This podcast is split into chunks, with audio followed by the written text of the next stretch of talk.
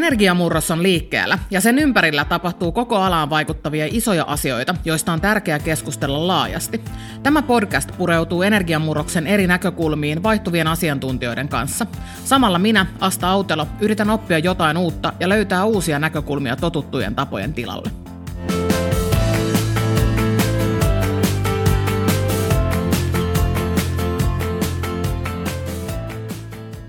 Tervetuloa ensimmäisen Energiamurtajat-jakson pariin. Tänään meillä on vieraana Tuomas Vanhanen ja keskustelussa on tällä hetkellä yksi kuumimmista trendeistä, eli hiilineutraalius ja se, miten kiinteistöt voivat siihen päästä. Tervetuloa Tuomas. Kiitoksia oikein paljon kutsusta. On tosi mukava olla täällä ja jutella näistä aiheista. Ehdottomasti hienoa saada sut meidän ensimmäisen podcastin vieraaksi. Tuomas, Sä toimit tällä hetkellä Energiaviisaat kaupungit hankkeen projektipäällikkönä ja olet sitä kautta edistämässä Suomen kuuden isoimman kaupungin muuttumista energiatehokkaammiksi ja sitä kautta myös hiilineutraalisuus on vahvasti agendalla. Miten konkreettisesti pääset sun työarjen kautta vaikuttamaan hiilineutraaliuden saavuttamiseen? Hyvä kysymys. Just se konkretia on se, mitä itse olen lähtenyt hakemaan tässä pestissä ja pakko heti alkuun sanoa, että on kyllä aika, tuntuu niin jopa etuoikeutetulta olla tekemässä tämmöistä niin kuuden kaupungin yhteishanketta, jossa tota, suurimmat kaupungit on tehneet yhteisen suunnitelma siitä, että mitkä on niitä tämän hetken tärkeimpiä kehityskohteita ja sitten tässä kuusi-aika-hankkeessa pystytään niitä sitten viemään, viemään eteenpäin ja sillä tavalla, että kaikki ei samaan aikaan siellä omissa kaupungeissaan kehitä samoja asioita toisistaan tietämättä, vaan just, just päinvastoin, että tehdään jonkun verran yhteishankintojakin ja vähintään valmistellaan paljon yhdessä kaikkea ja sitten jaetaan, jaetaan tulokset erityyppisistä tekemisistä, on ne sitten rakennusten olosuhdetietojen keräämisen kehittämistä ja erityisesti siihen datan jalostamiseen liittyvää toimintaa tai, tai sitten ihan tällaista niin kuin suuremman kokoluokan aluetason energiajärjestelmän uudenlaista ajattelua ja siihen liittyviä selvityksiä, niin on kyllä tosiaankin niin kuin voimaa tämmöisessä, että eri puolilla Suomea tehdään toisiaan lippaavia asioita ja sitten jaetaan tulokset yhdessä. Niin se varmaan tuossa hankkeessa on just yksi niitä hienoimpia asioita, että tehdään todellakin yhdessä ja voidaan yhdessä miettiä niitä toimintamalleja, koska nämä meidän kiinteistöt eivät ole saaria ja yksin ei kannata kaikkea kuitenkaan tehdä, niin kuulostaa siltä, että tuo yhteistyö siinä on varmasti yksi hienoimpia asioita. Kaupungit keskenään, kun tekee yhteistyötä, niin se on, se on hieno asia, mutta tavallaan kaikkihan tässä toteutetaan sitten joko tällaisilla markkinavuoropuheluilla, joissa sitten se varsinainen ydinosaajaporukka, eli erilaiset yritystoimijat, ketkä niin on asiantuntijoita sitten näillä vaikka rakennusten energiatehokkuuteen liittyen, niin on aivan, aivan keskeisessä roolissa siinä, että mitä sitten saadaan aikaa ja oikeastaan niin kaupungeilla on ehkä enemmän vaan tämmöinen mahdollistajan rooli ja sparraajan rooli, että nyt tässä ainakin sitten meidän hankkeen kautta saa niin kuin, on saatu kokeilla sellaisia uusia juttuja, mistä on ehkä, ehkä tälleen tiukan isosti skaalautuvan liiketoiminnan näkökulmasta ei vielä ole kaikissa niissä asioissa järkeä, mutta ehkä näiden tämmöisten kokeilujen ja pilotointien kautta löydetään ne, mitkä voi sitten ottaa sen askeleen sinne isommin skaalautuvien joukkoon. Joo, eli tänään meidän on tarkoitus keskustella hiilineutraaliudesta ja se on nyt tällä hetkellä ehdottomasti yksi alan trendikkäimpiä asioita ja kukaan kiinteistömistaja ei varmasti pystynyt ohittamaan tätä hiilineutraalisuustrendin nousua. Ja tämä tietenkin lähtee siitä, että Suomella on omat todella kunnianhimoiset tavoitteet, joka tarkoittaa sitä, että vastuullisten kiinteistöomistajien pitää myös miettiä, että miten he omat hiilineutraalisuustavoitteet asettaa ja miten he lähtee edistämään sitä energiatehokkuuden lisäämistä kiinteistökannassa tai mitä muita toimenpiteitä he aikovat tehdä, että pääsevät hiilineutraaliksi. Tästä hyviä esimerkkejä on ollut esimerkiksi Ylva ja Lidl, jotka ovat molemmat nyt tulleet ulos tämän vuoden puolella sen kanssa, että he aikovat olla kiinteistökannassaan hiilineutraaleita vuoteen 2025. Ja Kevakin tässä viimeisenä ilmoitti, että heidän kiinteistökantansa on hiilineutraali vuoteen 2030. Yhtenä ajavana tekijänä tähän on Finnish Green Building Councilin Suomeen tuoma Net Zero Carbon Building-sitoumus, jonka tavoitteena on se, että kaikki allekirjoittaneet yritykset tavoittelee hiilineutraaliutta vuoteen 2023 mennessä ja sitä kautta sitoutuu tekemään toimenpiteitä, mitkä vie heidän kiinteistötoimintaansa siihen.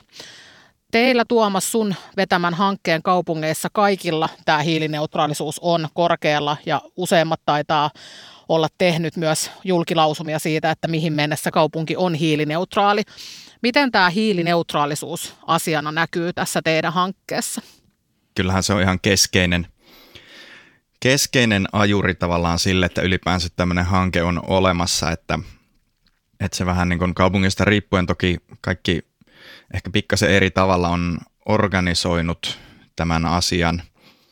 Että jos miettii Tampereen kaupunkia, meillä on Smart Tampere, tämmöinen kehitysohjelmien rypäs, jossa on sitten myöskin Kestävä Tampere 2030 ohjelma, jossa työskentelee ihmisiä, minä mukaan lukien, ja tätä kautta yhteistyössä sitten niin kuin kiinteistöpuolen toimijoiden kanssa kaupungissa ja, ja tota, vaikkapa joukkoliikenteen ja kaikki muut palvelualat, niin tehdään sitten yhteistyössä näitä tiekarttoja ihan vuositasolla ja valtuustokauden tasolla ja sitten pidemmällä aikavälillä, niin kuin vaikka just 2030 hiilineutraaliustavoitteeseen mennessä.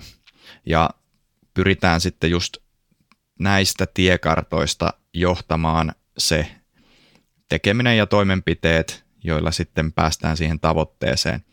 Osa tästä tekemisestä on sellaista, joka varmasti pystytään tekemään ihan omalla työllä ja sillä, että esimerkiksi lisätään sitten energiaremontteihin kohdistettua budjettia ja resursseja ylipäätään, josta sanotaan, että ei sitä ainakaan liikaa ole tällä hetkellä resursseja sinne allokoitu.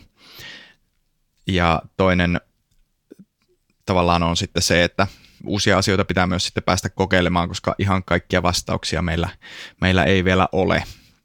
Niin sitten just tällaiset hankkeet, EU-hankkeet pystyy pikkasen jakamaan sitä riskiä, että meidänkin hankkeen kustannuksista 3,3 miljoonaa euro hanke ja tota, kaksi kolmasosaa rahasta saadaan EUlta, niin on tavallaan hyvä, hyvä tapa jakaa sitten sitä uuden kehittämisen riskiä myös laajemmin tässä EU-alueella ja kunnat sitten hyötyy niistä tuloksista kuitenkin täysmääräisesti. Niin pointtina siis se, että kyllä tässä tällaiset hanketekemiset ja kaikki muukin, niin kyllä johtuu sieltä niistä hiilineutraalisuustavoitteista, ja ne on aivan, on aivan keskeistä, että kaupungilla on tällainen valtuuston hyväksymä tavoite, koska se sitten antaa niin selkänojan sille kaikelle muulle tekemiselle.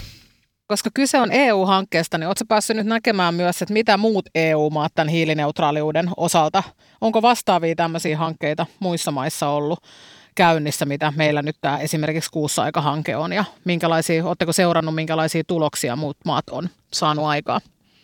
No joo, kyllä tälläkin hetkellä menee näissä useita tämmöisiä samantyyppisiä hankkeita, ja Eurahalla monestihan ne on tietysti myös sitten EU-maita yhdistäviä niin, että tuossa on Tuossa on hankkeita, jotka on esimerkiksi Stardust-hanke, joka on useamman kaupungin ö, kansainvälisen yhteistyön hanke, mutta tavallaan tämä sitten tämmöinen niin Suomen, Suomeen keskittyvä isojen kaupunkien hanke on toki siitä tavalla helpompi, että me ollaan ehkä pikkasen lähempänä toisiamme niin kulttuurisesti kuin, kuin fyysisestikin.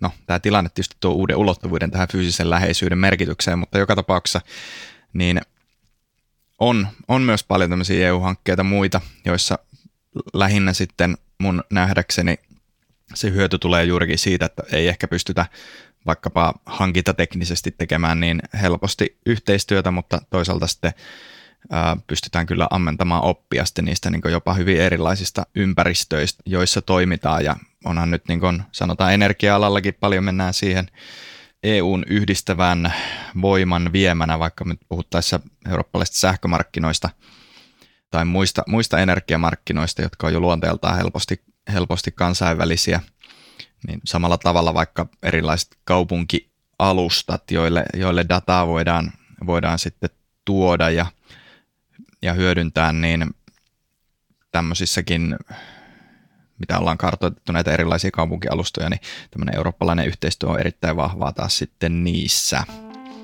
Että jos, jos vaan niin lukkiuduttaisiin tänne tänne kotimaahan, niin varmasti jäisi paljon huomaamatta.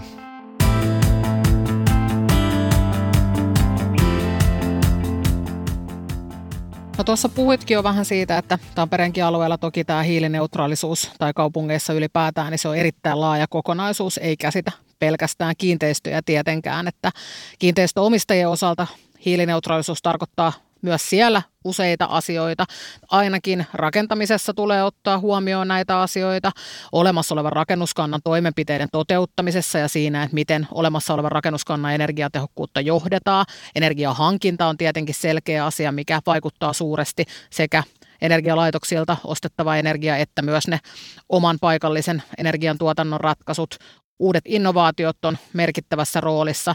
Omistajien tulee myös miettiä, millaisia johtamismalleja he tarvitsevat omassa organisaatiossaan siihen, että saadaan näitä tavoitteita vietyä läpi mahdollisimman tehokkaasti. Käyttäjät on riippuen vähän kiinteistötyypistä jollain tavalla aina otettava mukaan siihen, että mikä heidän vaikutusmahdollisuus on niihin asioihin ja myös palvelun tuottajat. Omasta mielestäni erityisen tärkeää on se, että omistajat laatii selkeän suunnitelman siitä, että miten niihin tavoitteisiin päästään. Ja sen perusteella lähdetään arvioimaan myös sitä, että mikä erilaisten toimenpiteiden vaikuttavuus on ja miten mikäkin toimenpide vaikuttaa kustannusrakenteeseen myöskin. Ja ylipäätään se, että on yhteinen näkemys organisaation sisällä siitä, että miten tähän tavoitteeseen nyt ollaan menossa. Miten Tuomas sun kokemuksen mukaan, mitkä asiat on kaikkein tehokkaimpia ja miten sun mielestä tätä isoa kokonaisuutta pitäisi lähestyä? No jos rajataan nyt siihen, että puhutaan ensisijaisesti vain rakennusten rakentamisesta ja käytöaikaisista päästöistä, elinkaaripäästöistä ylipäätään, niin jos miettii niitä perusperiaatteita – sille, sille toiminnalle, niin just näin niin kuin kuvasit, että siellä luonnollisesti tehdään ja on tehty pitkän aikavälin suunnittelua aina siihen, että mitä rakennuksia nyt sitten korjataan, mitä, mistä tullaan luopumaan tai mitä lähdetään sitten edelleen kehittämään, niin tavallaan se perusstruktuuri kyllä sille pitkäjänteiselle tekemiselle ja suunnitelmallisuudelle ja vaikutusten arvioinnillehan on erittäin hyvin olemassa jos mietin, että mikä olisi semmoinen yksittäinen kaikkein niin kuin minua tällä hetkellä eniten ehkä inspiroiva tapa, tapa niin kuin viedä sinne olemassa oleviin prosesseihin mukaan tämä ilmastotyö, niin juurikin ilmastobudjetti. Eli samalla tavalla kuin kaupunki seuraa kaupungin taloutta, ylipäänsä, niin nyt meillä oli viime vuonna tuossa ensimmäistä kertaa pormestarin talousarvioesityksessä mukana Tampereella ilmastobudjetti, jossa pyritään jakamaan tavallaan se hiilineutraaliuteen tähtäävä niin kuin kumuloituva päästömäärä sitten vuositasolla ja eri toiminnoille kaupungin sisällä, jolloin sitten päästä siihen, että meillä tavallaan normaalina osana talouden raportointia on myös näiden hiilipäästöjen tai kasvihuonekaasupäästöjen raportointi, ja sitä myöten sitten tavallaan mahdollisimman pienillä muutoksilla ja mahdollisimman pienellä lisätyöllä siihen jo olemassa olevaan raskaaseen byrokratiataakkaan, niin tuota sitten osana olemassa olevaa toimintatapaa myöskin tämä tällainen niin kuin, vaikkapa nyt sitten rakennusten lämmityksen päästöjen vähentäminen, että siellä on sitten selkeä, selkeät luvut joka vuodelle, että kuinka paljon on varaa tulla niitä päästöjä tänä vuonna ja miten paljon niitä pitää vähentää ensi vuodeksi. Sitten pystytään miettimään, että no miten tähän tavoitteeseen sitten vuositasollakin päästään. Toi on tosi tosi hieno idea ja tuossa hienointa on just ehkä se, että se tuo sen lähelle myös sitä talousjohtoa, joka tyypillisesti ehkä näissä kiinteistöjen investointipäätöksissä voi olla enemmän kallistunut siihen investointikustannukseen päätöksentekovaiheessa kuin elinkaarikustannukseen. Ja tuohon kun tuodaan rinnalle myös se, että miten eri, eri asiat vaikuttaa myös tuottopuoleen, niin meillä on aika paljon mahdollisuuksia saada vaikuttavia asioita esiin sinne ihan johdon ylimmällekin tasolle. Juuri näin, ja totta kai rakennukset isoissa kaupungeissa, niin pitkältihän se päästö tulee lämmityksestä ja erityisesti sitten kaukolämmöstä, kun hyvin iso osa rakennuskannasta on, on kaukolämmön piirissä. Ja esimerkiksi tuossa lämmityksen päästöt Tampereella, niin kaukolämmön osuus oli, oli merkittävä ihan pelkästään yksistään kaukolämmöllä. 32 prosenttia oli vielä vuonna 2017 ja se on niin kuin yksittäisinä lukemina suurimpia kokonaisuuksia. Ja tavallaan totta kai siihen sitten taas kaupungin omistama Tampereen sähkölaitos Tampereella ja myös muissa kaupungeissa nämä energialaitokset tyypillisesti kaupunkien omistami, niin siellä on tavallaan paljon myös mahdollisuuksia ja siellä onkin tehty jo pitkään niitä tiekarttoja, että Tampere hiilineutraali 2030, niin kyllähän sieltä selkeä niin vähennyspolku myös sillä puolella löytyy, että nyt itse asiassa tosi mielenkiintoinen vaikkapa tämä Helsinki Energy Challenge, jossa pormestarivetoisesti lähdetään vähän niin kuin tämmöisellä vähän suuremman koko luokan ideakilpailulla miettiin sitä, että millas, millaista tästä lämmityksestä saadaan hiilineutraalia. Se ei selvästi ole niin kovin helppo asia, että jos miettii, miettii tota, näitä isomman koko luokan lämmitysjärjestelmiä muutoksia, niin siellä on laitoksia, voimalaitoksia sekä, sekä sitten lämpölaitoksia, joihin on investoitu miljoonia euroja ja, ja tota, sen tällaisten yhtäkkinen muuttaminen sitten niin onkin, onkin kiperämpi kysymys ja Helsingissä nyt tämä Energy Challenge erityispiirteinä se, että pitäisi tota pienentää päästöjä tukeutumatta biomassaan määräänsä enempää, niin se on vielä erityisen mielenkiintoista. Joo, se on kyllä totta, että se on varmaan tämän vuoden yksi alan mielenkiintoisimpia asioita nähdä, että mitä sieltä nyt tulee ulos ja löytyykö sieltä se mullistava idea vai tarkoittaako se todennäköisemmin varmaan kuitenkin sitä, että löytyy monta, monta pienempää ajatusta, mitkä kokonaisuutena voi tehdä ison vaikuttavuuden ja auttaa sitten eteenpäin. Mielenkiinnolla kyllä kuulen, jos sulla on niin tämmöinen voittava ehdotus jo mielessä? Mulla ei varmaan itselläni nyt ihan heti ole, mutta mä tiedän, että hyvin lähellä olevilla ihmisillä on tuossa idea pöydällä asioita, jotka on menossa eteenpäin sinne. Katsotaan, miten käy. Sä tuossa toitkin jo tota, noin energialaitoksen rooli esiin, että sehän on tietenkin kaikilla kiinteistöomistajilla ja, ja kunnilla ja kaupungeilla merkittävä asia ja koko Suomen tasolla merkittävä asia siinä, että miten me maana päästään hiilineutraaliuteen ja miten eri kiinteistöomistajat siihen pääsee ja itse uskon siihen, että kiinteistöomistajia ja energialaitosten tulisi lisätä entisestään yhteistyötä keskenään ja keskustelua ja löytää niitä, niitä toimintamalleja, millä molemmat osapuolet voi päästä eteenpäin. Ja toki myös nämä energialaitosten omat päästö ja heidän tiekartat siihen, että millä aikavälillä päästökertoimet alkaa muuttua, niin on oleellinen osa sitä kiinteistöomistajan omaakin tiekarttaa. Ja mielenkiintoista on myös nähdä, että miten energiamarkkinan mahdolliset muutokset tulee vaikuttamaan näihin tähän kenttään, että tuleeko energialaitos vahvemmin kiinteistöön tuottamaan paikallisia ratkaisuja, tuleeko kiinteistöomistajat itse vahvemmin tekemään niitä ja olemaan osa energiamarkkinaa ja mahdollisuuksia tässä on paljon. Miten sä näet, että mikä rooli energialaitoksella on näiden kiinteistöomistajan tavoitteiden saavuttamisessa? Kyllähän se on varmasti merkittävä, niin kuin tuossa just, just todettiin, että suuri osa näistä suurista kohteista, kiinteistökohteistakin on kaukolämmön piirissä ja lämmitys on kuitenkin hyvin merkittävä rakennuksissa päästölähteenä, että siinä mielessä esimerkiksi Tampereen kaupunki on, on tietysti halunnut tehdä kaiken näköisiä toimia tähän liittyen ja ostetaan hiilineutraalia sähköä ja, ja myös lämpöä, niin ne, ne toimet on totta kai erittäin hyviä ja ehkä parhaimmillaan ohjaa myös sitten näitä tuotantopääinvestointeja, jos, jos isossa skaalassa kaikki asiakkaat vaatii sitä uusiutuvaa ja vähäpäästöistä sähköä. Mutta sitten taas jos miettii vaikka sitä, että millä tavalla, jos miettii nyt edelleen vaan, vaan tälleen yksisilmäisesti kaupunkeja kiinteistöomistajina, niin kaupungit taas sitten raportoi päästöjään tuotantoperusteisesti ja vaikka siellä sitten ostettaisikin tämmöistä vähän hiilistä sähköä tai lämpöä noin niin kuin, äm, sillä tavalla, että tämmöinen vähän, vähäpäästöinen osuus sitten jyvitetään jollekin, jollekin tietylle rakennuskannalle, niin jos se, jos se tuotannon rakenne siinä ei kuitenkaan sitten samanaikaisesti muutu, vaan ehkä, ehkä jollain viiveellä, niin ne tämmöiset teothan ei sitten näy siellä kasvihuonekaasupäästöjen raportoinnissa ennen kuin se kaupungin rajojen sisäpuolella oleva tuotanto, tuotantomix sitten muuttuu. Että tässä on niin tällaisia asioita, jotka voi olla myös itse asiassa vähän hämääviä kiinteistöomistajille, jotka ei varsinaisesti ole, ole niin energia alan pääasiallisia asiantuntijoita.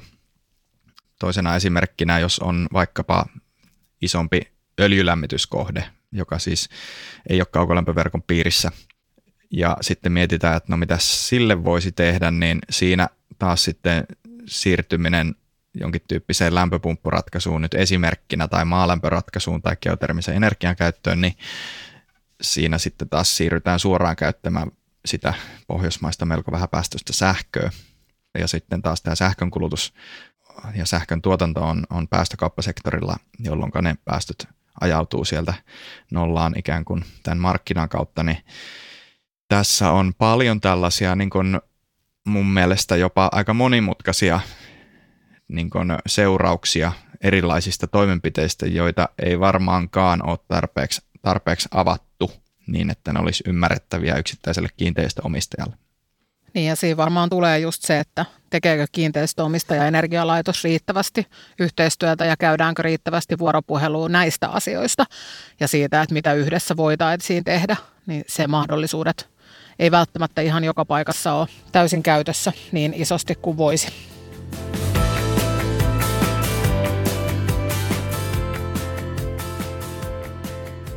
Eli energialaitokset on vahvasti vaikuttamassa myös siihen kiinteistöpään ratkaisuihin. Miten sun kokemuksen mukaan, tekeekö kiinteistöomistajat tällä hetkellä riittävästi vuoropuhelua energialaitosten kanssa? Täytyy disclaimerina kyllä sanoa, että vaikka onkin voimalaitospuolen opinnot suorittanut, niin edellinen osa työuraa sujuu tuolla sähköverkko automaatio ja älykkäiden, älykkäiden sähköverkkojen puolella, että on nyt sitten tullut tähän kiinteistö, kiinteistörajapintaan tavallaan vasta tuossa 2018 loppupuolella, mutta se mitä nyt on tältä pohjalta pannut merkille, niin on mun mielestä aika, aika merkittävästi ihan viime vuosina siis parantunut tämä kiinteistöomistajien ja sitten erilaisten energialaitosten tavallaan yhteistyö. Ja se varmasti näkyy konkreettisimmin erityisesti siinä, että on tullut tällaisia erilaisia älykkään energiaohjauksen palveluita ja tuotteita tarjolle. Ja ihan nyt omalta kohdaltakin tuossa olin, olin kilpailuttamassa ja hankkimassa ihan meidän taloyhtiöön tämmöistä älykkään lämmityksen ohjauksen järjestelmää ja me oli siis ASOY, joka käyttää kaukolämpöä ja sitten sinne tota, kartotettiin tämmöistä energiaohjausjärjestelmää ja löytyi useita oikein toimivia ratkaisuja ja vielä, vielä sellaisella palvelumallilla, jossa siitä ei niin erityistä investointia sitten koidu. Niin ihan konkreettisella tasolla mun mielestä tällaiset ratkaisut on niitä, jotka nimenomaan yhdistää kaikkein parhaalla tavalla nämä kaksi ja toivon, että ne kyllä yleistyy nämä ratkaisut, koska siitä molemmat hyötyy. Näinpä. Nyt meidän pitäisi tietenkin pystyä valamaan kiinteistöomistajia uskoa siitä, että näitä asioita uskaltaa lähteä viemään eteenpäin. Niin keksitäänkö me nyt se ratkaisu, että millä tavalla sä tämän monimutkaisen kentän hanskaat ja miten sä saat siitä parhaat tulokset ulos? No ensinnäkin vielä, vielä jos palataan kuntiin, tämä ei välttämättä päde kaikkiin kiinteistöomistajiin, mutta on on niin rajalliset resurssit ja semmoinen ei mikään yltäkylläinen taloudellinen tilanne, niin tavallaan siinä ympäristössä pitäisi sitten pystyä kuitenkin tekemään isojakin investointeja, joiden takaisinmaksuaika on kuitenkin tyypillisesti hieman pidempi, että jos mietin energiajärjestelmää ja vaikka tuulivoimaa verrattuna johonkin sen tyyppiseen voimalaitokseen, jonka muuttuvat kustannukset on paljon suuremmat polttoaineetta polttavaan laitokseen, jonka polttoainekulut on kuitenkin merkittävässä roolissa, niin tämä niin energiajärjestelmähän muuttuu investointi-intensiivisemmäksi koko ajan. Ja vaikka niin sitten pitkällä ajalla tarkasteltuna ja elinkaaritarkastelussa sekä päästöt vähenee että kustannuksetkin voi olla pienemmät kuin aiemmin, eli ratkaisu on sinänsä paljon parempi kuin aiemmin, niin silti tavallaan ne hyödyt pitäisi kuitenkin olla näkyvissä hyvin pian, just johtuen siitä, että ei ole tavallaan semmoista yltäkylläistä rahallista puskuria. Niin kaikenlaiset tällaiset erilaiset riittävän uskottavat palvelumallit varmasti, varmasti on niin yksi ratkaisu tähän, että pystyttäisiin ilman investointeja saavuttamaan hyötyjä. Ja tähän ollaankin nyt nollakorkoaikana menty, mutta ehkä jotenkin vielä paremmin muotoiltuna sillä tavalla, että asiakas ja kiinteistöomistaja niin entisestään tavallaan näkisi sen, että tässä nyt avoimesti ollaan niin kuin rehellisesti kaikki hyötymässä tästä asiasta, mutta että, että tota, tämä on nyt vaan helppo tapa sitten hankkia tällainen uusi ratkaisu tai, tai palvelu, niin kuin vaikka tämmöinen energiatehokkuuskumppanuus, jossa ehkä aiemmin on tullut jonkun verran kritiikkiä siitä just, että, että tota, pyritään kuitenkin sitten ehkä, no tämä nyt on toisen käden tietoa, nime, nimetöntä huutelua, mutta, mutta tota niin, niin, että tota, otetaan tavallaan, ehkä yritetään sitten ottaa kuitenkin vaan ne, vielä poimia ne kaikkein helpoimmat hedelmät ja sitten tota, jää, jää ehkä sitten jotain semmoista tekemättä, mikä, mikä voisi myös sisällyttää näihin töihin. Mä voisin myös uskoa, että semmoiselle, semmoiselle laajalle keskustelulle on tässäkin osassa tarvetta, että, että eri toimijat, kiinteistöomistajat ja, ja muut, jotka näkee näiden asioiden, asioiden toteuttamista, niin jakaa vahvasti niitä kokemuksia keskenään. Ja varmasti tätä nytkin tapahtuu, mutta ehkä vielä vähän laajemmalla skaalalla sitä kokemusten jako ja sitten toinen tärkeä näissä kaikissa, mikä vaikuttaa energiaan, on tietenkin sen niin kuin toimivuuden varmistus ja sen niin kuin todentaminen, että miten se ratkaisu sitten oikeasti on, on lähtenyt pelaamaan. Että se, se ei missään nimessä se päätöksenteko ei ole se tärkein hetki, vaan se päätöksenteko voi vielä jossain vaiheessa olla myös niin kuin pieni riskikohtakin ja siinä ehkä pitää ottaa myös rohkeutta testata uusia asioita, mutta sitten pitää pystyä siellä käyttöönoton ja käytön aikana oikeasti rehellisesti arvioimaan, että mitkä ne vaikutukset on ollut ja peilata niitä myös niihin muihin ratkaisuihin, mitä siinä kohteessa tai salkussa tai kokonaisuudessa on tehty, että saadaan sitä kautta sitten arvioita sitä, arvioitua sitä onnistumista. Ja voisin uskoa myös, että todella, todella laaja datan kerääminen tänä päivänä on, vaikka ei heti tiedetä, että mitä sillä juuri tällä datalla nyt tehdään, niin ihan varmasti tulee se hetki vuoden parin päästä, kun sulla on tarve saada sitä tietoa entistä enemmän ja sä voit löytää niiden tietojen yhdistämisestä asioita, mitkä olisi voinut jäädä huomaamatta ilman, että sitä dataa kerätään. Niin kaiken tiedon yhteen vieminen on ehdottomasti sellainen asia, mikä varmasti maksaa itsensä takaisin tulevina vuosina.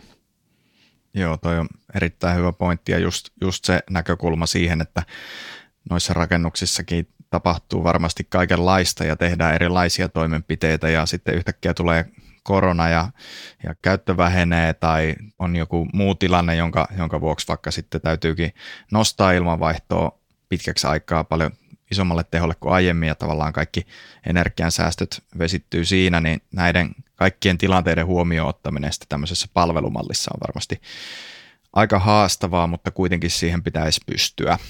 Ja sitten tulee just tämä, että näitä toimijoita ja erilaisia uusia ratkaisuja on eri kokoisia firmoja, on eri kokoisia tuotteita, niin kuka hallitsee sitä kokonaisuutta? Se on toinen sitten taas tärkeä, että jos otat useampaa, testaat useampaa ratkaisua ja käytät useampaa toimijaa, niin jonkun pitää kuitenkin istua sen kokonaisuuden päällä, että saadaan se hyöty irti siitäkin asiasta. Me ollaan myös jonkun verran käyty keskustelua tuonne rakennusliikkeiden suuntaan, että tavallaan nyt on puhuttu paljon siitä omistajasta ja sitten ratkaisujen toimittajista – mutta myös sitten sekä niin tämmöiset korjausrakennusurakoitsijafirmat, että sitten uuden rakentamisessa. Siellä varmasti on myös yksi erittäin tärkeä porukka, siis näiden omistajien ja huoltomiesten ja kiinteistökunnossapito-ihmisten lisäksi, ketkä me on yritetty ottaa sitten mukaan ja kaivaa sieltä niitä tavallaan ajatuksia että millä tavalla näitä niin energiatehokkuusratkaisuja ja muita pitäisi, pitäisi muokata niin, että ne olisi myös heidän niin paremmin käyttöön otettavissa. Totta. Niin vielä yksi semmoinen niin tosi tärkeä kohderyhmä. Tuossa tullaankin hyvin siihen, että rakentamisessa ja äh, olemassa olevan kannan energiatehokkuustoimenpiteissä, niin investointikustannus versus käytön aikaiset säästöt vähän välillä voi näyttää siltä, että investointikustannus on sitten useassa tapauksessa kuitenkin se, joka ohjaa, vaikka siellä tulevina vuosina elinkaarikustannuksissa olisi isojakin säästöjä saatavissa. Miten sä oot tätä asiaa sun työssä ja sun kokemusten mukaan nähnyt? Onko jotain muutosta tapahtunut ja pitäisikö muutosta tapahtua? Kyllä varmasti täytyy muutostakin tehdä ja täytyy siis ottaa ehkä uusia työkaluja entisten rinnalle tähän sitten mukaan. Se mitä me ollaan tehty, niin me ollaan nyt Turku-Tampere-Helsinki-akselilla päivitetty turkuvetosesti tällaista elinkaaren päästöjen ja kustannusten arviointimallia, jossa ihan konkreettisesti sitten kaupungin omissa kohteissa, joissa mietitään perusparannusta tai sitten purkamista ja uudelleenrakentamista, niin työkalulla sitten pystytään arvioimaan nimenomaan niitä elinkaarikustannuksia ja se on nyt ihan kirjattu suunnitelmiin, että sellainen niin kun arviointi tehdään jatkossa kaikissa äm, kohteissa, toki kaupungista riippuu, että millä, millä tasolla ja kaikki ei sitä varmasti vielä ole ottanut, ottanut agendalle, mutta joka tapauksessa tätä on niin testattu tälleen laajasti. Ja nyt jos esimerkiksi miettii Tampereella tämä, mikä on omaa työtä hyvin pitkälti, niin Hiedarannan uuden asuinalueen kehittäminen, näin niin oma, oma vastuu olisi siinä se energiaajattelu ja, ja tota, sielläkin tontin luovutuksista, kun puhutaan, ja näiden kriteeristöistä, millä, millä perusteella niitä sitten eri ehdotuksia arvioidaan, niin kyllä sinne on varmasti otettava tämmöinen elinkaarinäkökulma, jos me oikeasti halutaan mahdollistaa näiden parempien ratkaisuiden, jotka saattaa ehkä investointina olla isompia, mutta elinkaaren aikana ja asukkaalle siis näkyy edullisempina ratkaisuina loppupeleissä, niin näiden edistäminen vaatii kyllä se elinkaarinäkökulma.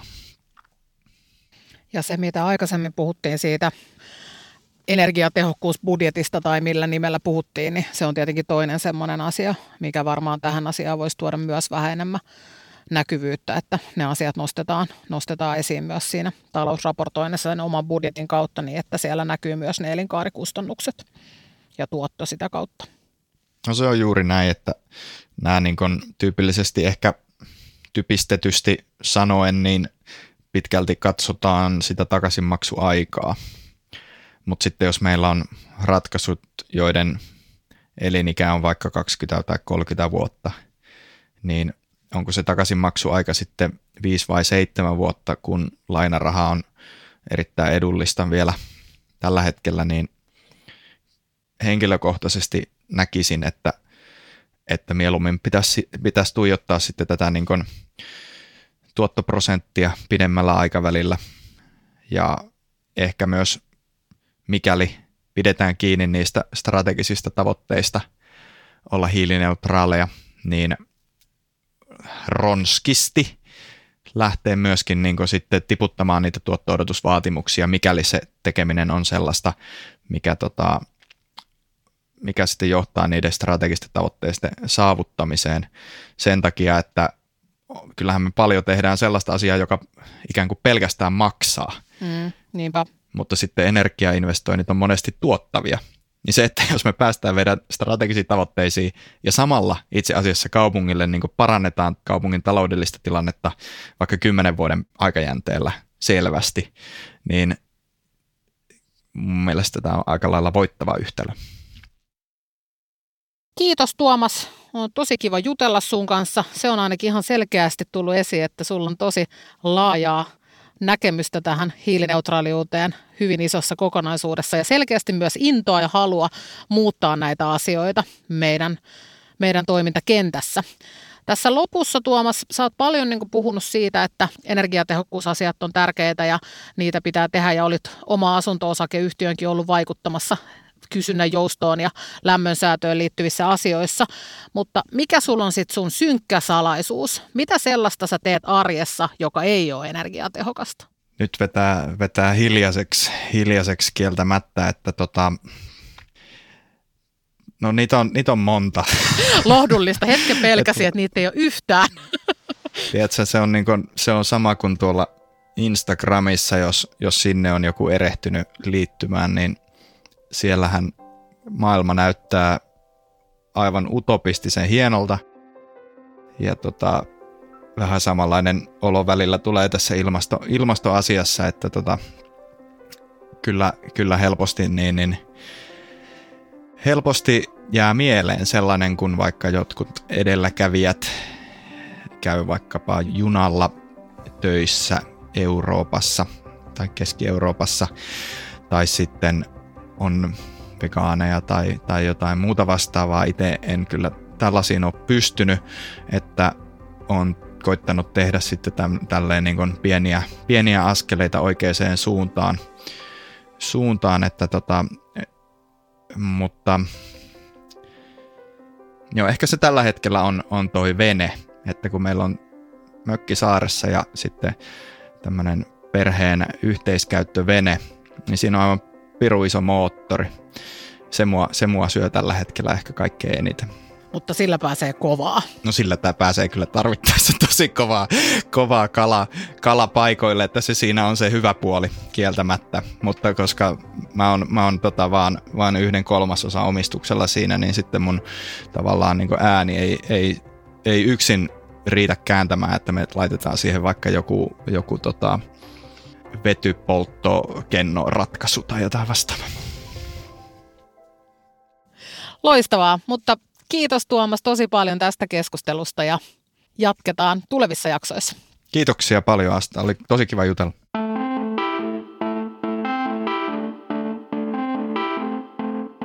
Kiitos Tuomas Vanhaselle, että olit vieraana. Aiheita oli niin paljon, että saamme tästä vielä toisen jakson julkaistavaksi syksyllä. Ensimmäisestä keskustelusta itselleni jäi eniten mieleen ilmastobudjetti ja se, miten sen kautta voitaisiin tuoda hiilineutraalisuus- ja energiatehokkuusasioita lähemmäksi talousseurantaa. Palataan uusilla aiheilla seuraavassa jaksossa. Hei hei!